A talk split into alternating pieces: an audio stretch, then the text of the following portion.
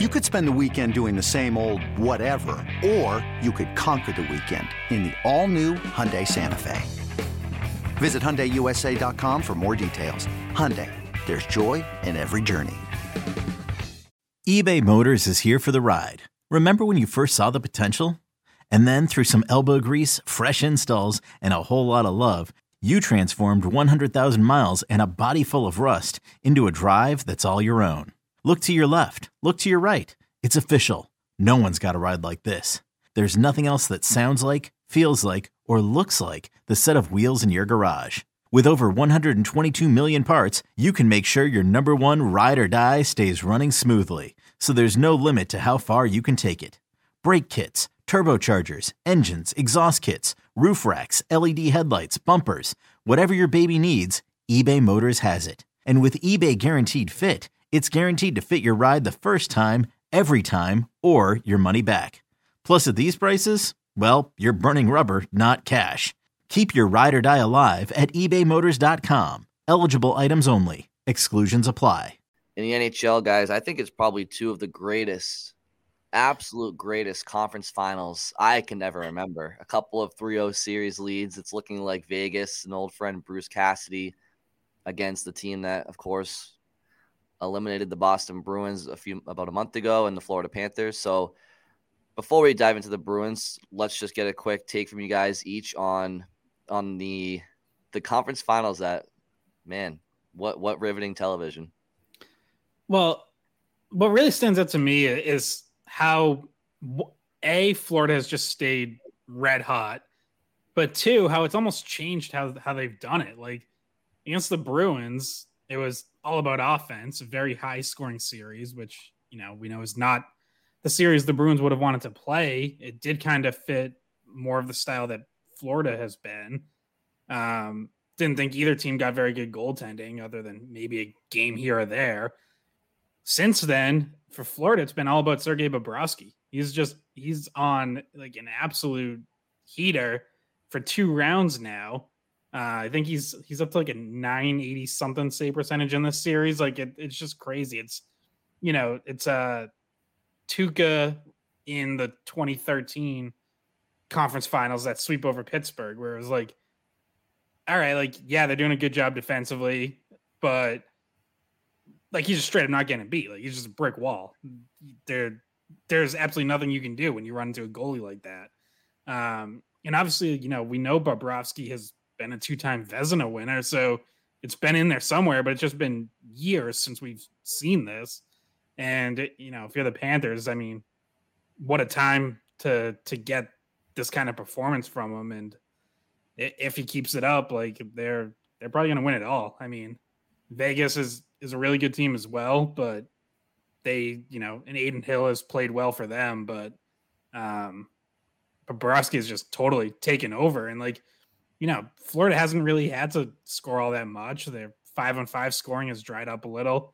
You know, some of that's Carolina, but like it hasn't even mattered with the way Bobrovsky's been playing. So that's kind of been my biggest take takeaway watching this is just like, you know, the the Bruins didn't even run into that Bobrovsky, honestly. And still, well, they had Alex Lyon to start the series. Yeah. Yeah, it's crazy. And it, it's almost like if the Bruins had faced this Panthers team and like Bobrovsky just went off like this, you'd be like, all right, well, what are you supposed to do? It's, but the fact that they didn't, they didn't even run into this Bobrovsky, he wasn't even doing this yet, and still lost that series. Just, uh, you know, kind of more more salt in the wound that, you know, we probably don't have to totally rip open again for Bruins fans. But well, the, the funny thing to me is that Toronto fans thought it was funny when the Panthers beat the Bruins. and then Hurricanes fans thought it was funny when the Panthers beat the Bruins and then the Maple Leafs. And now the Hurricanes fans are not thinking it's that funny because they came in, they took the first three games of the series. And they're, um, yeah, Florida is clearly the, the crazy thing to me still is that they only made the playoffs because Pittsburgh lost to two horrible teams at the at the end of the season.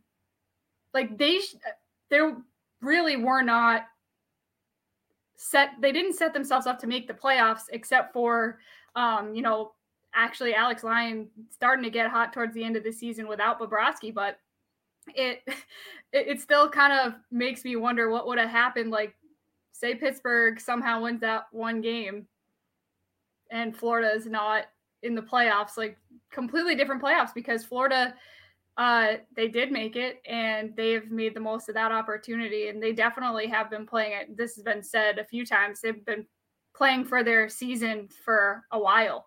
Um, and they just continue to play like that. So they're a scary team to run into right now. And they're probably, I would say, the most confident team. If you watch how some of those guys are playing, Tkachuk is playing like the most confident player in the world.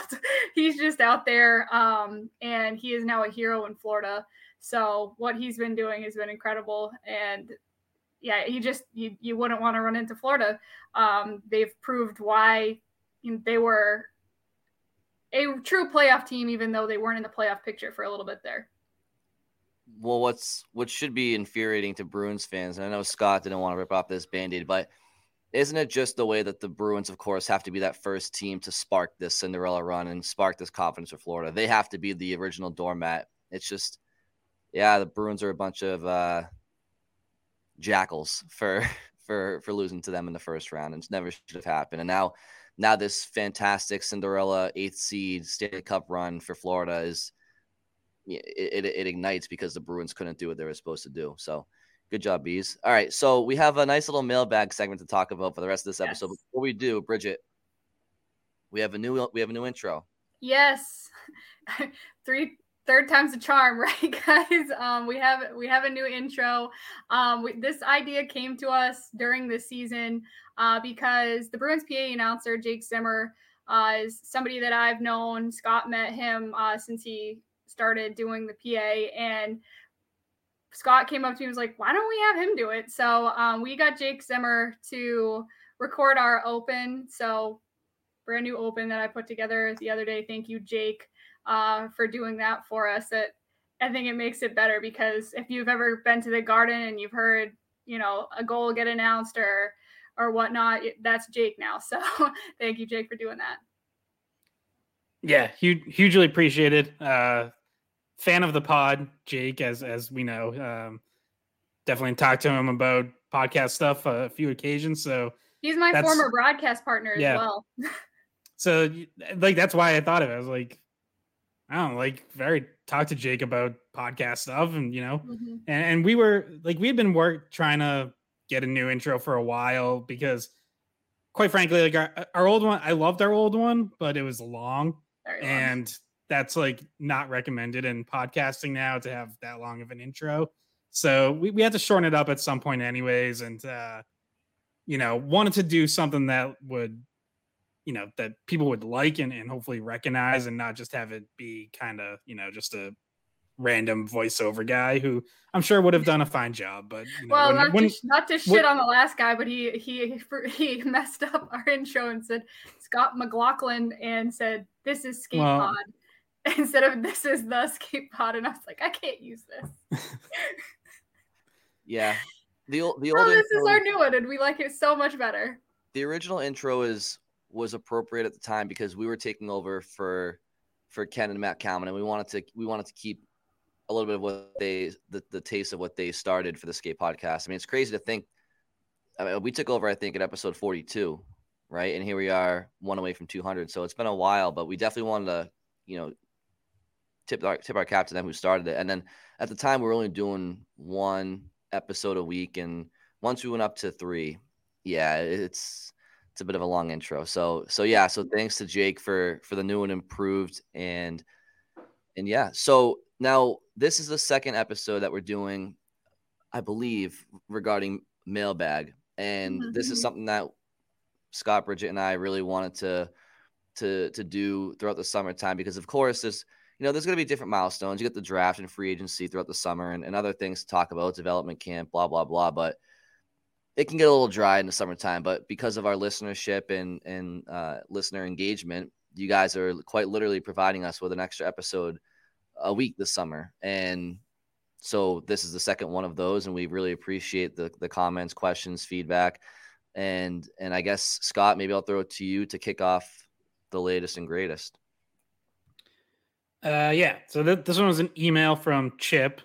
Um, our email skatepod at weei.com. You can also send us questions on Twitter at the skatepod or on YouTube for people who have been watching there. Um, youtube.com slash WEEI video. All of our episodes get posted there, courtesy of Bridgette, part of uh, all all the extra work she does on top of just being uh, one of the co-hosts. Um, so Chip had talking trade possibilities, which you know we've covered a little bit, but he says, wouldn't it be best for the Bruins to trade a player or two to anyone who is willing to take them? Hall, Ullmark, etc. Whatever you get back, even a late round pick, is worth the money to sign a player like Bertuzzi. Like say Ullmark and Mike Reilly for a third round pick. And then you also get with that, you get money to sign Tyler Bertuzzi. So essentially, so I, I don't like this idea or this kind of approach. Um, essentially, the idea is that you take less to like get rid of to dump a you know a contract or whatever, um, because the added benefit is that you get to sign someone like Tyler Bertuzzi and Chip's almost like factoring that into the trade. I don't like this because I don't I don't think that's just I just don't think it's a good way to operate. Like you can't even though yes, we know the Bruins are trading from a position of not having a ton of leverage because teams know, you know, they have to clear out salary somewhere. You can't just like give guys, especially if it's a Taylor Hall or Lena Ullmark. Like you can't just give those guys away for a mid to late mid to late round pick. That's you very quickly become an organization that other teams are gonna keep trying to take advantage of and will not you're gonna have a really hard time winning trades in the future because they're gonna point to this trade and be like, hey, you only got a mid round pick for, you know, Vezina trophy winner. Like, you know, why why would we give you a first round pick for someone else? So you can't do like I, I get the thinking that hey, you just got to do whatever to to free up some money, but you can't you can't lose trades at least not badly. Like to me, if you're trading Linus Ullmark, which I've said I'm open to, you're it's for something really good. Like whether it's getting back in the first round, whether it's a top prospect, whether it's to address the center position, whatever it might be. Like it is not a salary dump. And I would say the same thing about Taylor Hall. Like he he's coming off a good playoff run. I think he still has value around the league. He's not a guy I'm trade I'm just giving away. There are other guys that yeah, I might look to do that and just take any you know. Chip mentioned Mike Reilly Like that that yeah, okay. Mike Reilly spent all season down in Providence. If you can get anything for him, great. I would even say the same about Forbort. Like I, I mm-hmm. think Forbort's, you know, while you like some of the things he brings, is relatively replaceable. So if someone wants to take three million dollars off your hands for him, like, cool, you know, give me the fifth, sixth round pick, whatever it is. Um, but you can't do that with guys like Ullmark and Hall. Yeah, I think the good news is that you don't have to because I think there be when this is something we've covered in past episodes. There's plenty of teams that are out there that would be looking for an Ullmark and be willing to give up because there's I think a decent amount of teams that would be looking into you know if they hear he might be available looking into him uh, that drives up the price for him so that means that you you're probably never even in the situation like oh crap no one's no one's inquiring no one's no there's going to be multiple teams inquiring more than likely even if he's not available i'm sure there's going to be phone calls made so you're not going to be in the position where you're like oh i guess we'll take a second rounder for him because i think you're going to have just because of the player that Ullmark is, um, you're going to have much better offers to start with. Not there's not going to be like an insulting offer that you're like, oh, I guess we'll take it. So I think the good news is just that that's probably not where you are, and you probably can get a higher round pick or prospects uh, for someone like Ullmark, in particular Hall as well. So um, the good news is you you probably don't have to worry about trading for kind of, you know, a, a later round pick. But to the second part of this, which is to do anything to get Bertuzzi, which I think is kind of the main point, is that really what Chip is saying is that he really wants them to keep Bertuzzi. And I think a lot of fans would be in the same boat as him. And I think the organization probably also is very interested in how they might be able to get him to stay. So, guys, uh, in terms of what it would take to keep him, did you want to just hit on that a little bit?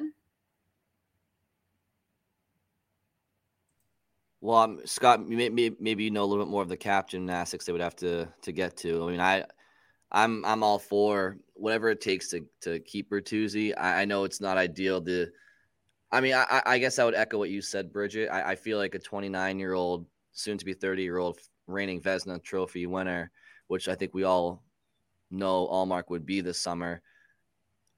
You're gonna get at least a first if you trade him, right? I would imagine. I don't think it's. I would. I would have to imagine. So I, I yeah, I think. I don't think you'll have to to trade for pennies in the dollar for Ullmark. You should be able to get what you need from him. If you don't want to bring back somebody in return that you'll be spending on the cap, if you just want picks, I'm sure that the Bruins can get what they what they're looking for. But as far as what the Bruins need to do to get to a point where they can potentially afford Bertuzzi by free agency in July, I think probably Scott might be better to answer that than than myself. Yeah, so I, I, like to I've mentioned this before. I like to use evolving hockey's uh, contract projections, which you know I think are usually pretty solid. Like they're in the ballpark on a lot. And for Bertuzzi, they have him projected at four years, five and a half million per year. Um, if he really liked it here, maybe he takes a little less. Maybe if you go to a fifth year, you get the average annual value down a little. Like, you know, I could potentially see five years, five million a year. Like that kind of makes sense as as a nice round number. Um, so if you're looking at, you know, where to move out, that that alone would take up your entire free cap space right now. In fact, five and a half would be more than you have now. But if you trade Ullmark, that's five million. Or if you trade Taylor Hall, that's six million. So like you you're looking at the right guys in terms of you know you're you probably have to move out one big ticket item in order to sign another um and i'm open to both of those for for reasons that we've laid out before which is you know especially if if bergeron and Krejci both retire then there's a little bit of a reset retool happening anyways. Like you're you're not going into next season as a cup favorite. It's not to say you're totally out of it and there's no chance like see how next season goes and maybe you're in a good spot.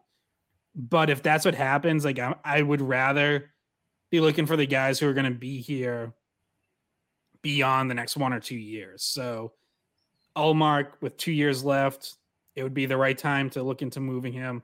Same with Hall, two years left in his 30s.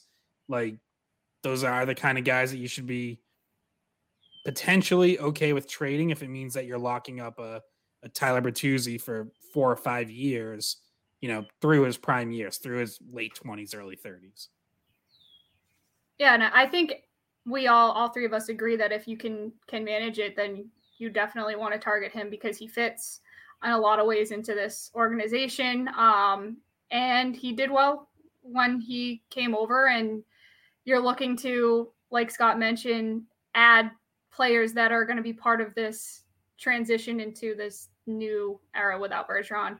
Uh, so and Krejci. So I think everybody would agree if you can keep him, then sure. But in in the past, I just have a gut feeling that he's he's probably going to get an offer somewhere else that might be more enticing to him. Um, maybe not even it might not even be about the number. It might be because he'd just rather play there um, for whatever reason. So uh, it's in his hands, even if the Bruins are able to uh, open up that space. I assume that negotiations with him would be top priority for the Bruins um, at this point, though they do have a lot of free agents uh, going into the offseason. They have the Pastrnak contract out of the way. So we're not dealing with that again this offseason. Uh, and that would be a really scary one. But that kind of leaves time to for Sweeney to negotiate with Bertuzzi and then uh Krejci and Bergeron kind of gauge their interest in whether or not they're coming back. So um, once again, Krejci said he would have his decision pretty soon, and um, we haven't heard it yet, but maybe, maybe it's coming around the corner. And as Scott mentioned, I think last episode or the one before that, just because we don't know doesn't mean yeah. the Bruins don't know, right? So I guess uh, there there is a question about about the Bruins' priorities, assuming no Bergeron and Krejci next year. But perhaps you guys wanted to finish off. Yep. Just before we move on, I can actually tell you exactly when we're going to get a Krejci decision. Mm-hmm.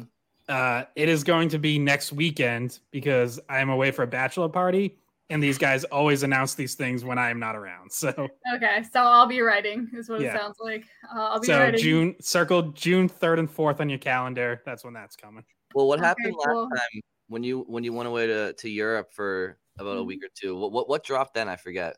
Bergeron, it was Bergeron and Krejci. Yeah, oh, it was everything. So it's okay. Okay, that's. well, it wasn't I, the Zacha, the Zacha trade had happened, but I think it was his. It was his press conference. Yeah. Yeah, right. I was on like, I was on three different Zoom calls that like, it, one day or maybe there were two days that that Scott was gone. I was just on Zoom calls all day uh, with those three new contracts being discussed. So yeah, that that did happen. Um, that that would be our luck. We'll get drunk Scott on here to react um, to the Krejci news as soon as it happens.